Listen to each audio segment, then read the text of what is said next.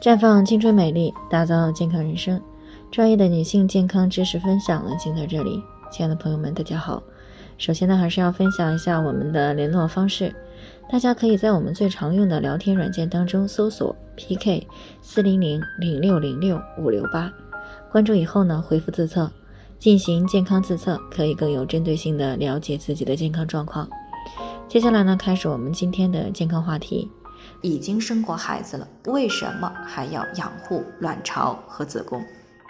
听众谢女士呢，最近经常的听她的闺蜜提到卵巢保养，这让她呢有些不太明白。明明闺蜜已经生过两个孩子了，而且呢儿女双全，为什么还要这么的在意卵巢的保养呢？那闺蜜呢只说这样呢可以让人老得慢，其他的闺蜜呢也讲不明白，所以呢就过来进行咨询了。其实谢女士呢能有这样的疑问呢，相信呢她也只是偶尔的听到了我们的节目，或者是第一次听我们的节目，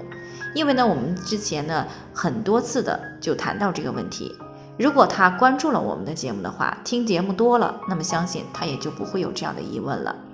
那既然她说到这个问题的话，我们再来跟大家进行一个讲解。那长期以来呢，在很多女性的概念里呢，特别是在传统女性眼中，像卵巢、子宫这些生殖器官呢，只是用来生孩子的。那没有生孩子之前呢，需要好好的去呵护。那生完几个孩子以后呢，就不用管了，来不来月经都可以。特别是一些有痛经现象的女性呢，更是巴不得早早的没有月经才好。所以呢，有些女性朋友呢，从来不在意月经有没有来，只要没有怀孕，没有来就没有来吧。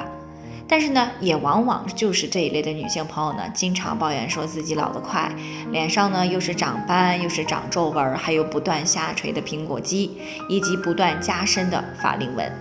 那当她们面对自己过快的衰老时呢，解决的办法要么是买化妆品、护肤品、遮瑕膏这一类的，要么呢就是欣赏着在高滤镜下拍的照片来麻痹自己。那最可怕的是，当腰身变形的时候呢，只靠挨饿和运动来减肥，结果呢是一恢复正常饮食，便迅速的打回原形，甚至呢比原来还胖。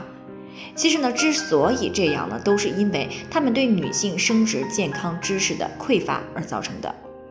事实上，卵巢和子宫不仅仅是维持生育能力那么简单，那其中呢，卵巢分泌女性的激素。作用于身体的四百多个组织器官，维持着我们女性的体型、美貌、皮肤、情志、睡眠、血脂、血压、血糖以及同房时的和谐度等等。那传统医学著作《黄帝内经》里有这样一句话：“有诸于内，行诸于外。”什么意思呢？它就是说人体内在的五脏六腑各个器官组织的运行情况，往往呢。会有外在表现，也就是说，我们能看到的、感觉到的，都是内在健康情况的体现。换句话说，如果你发现自己的身材变形了，面部皮肤不再饱满、富有光泽，也开始失眠、焦虑，甚至连同房都提不起兴趣时，那么这个时候，我们需要的不仅仅是使用化妆品、护肤品来去掩盖。而是要从卵巢、月经等内在方面入手进行调理和干预，那只有这样呢，才能够尽可能的留住青春，留住自然之美，留住美好的两性和谐关系。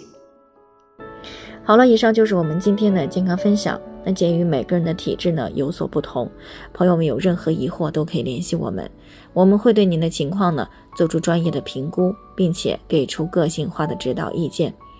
最后呢，还是希望大家都能够健康。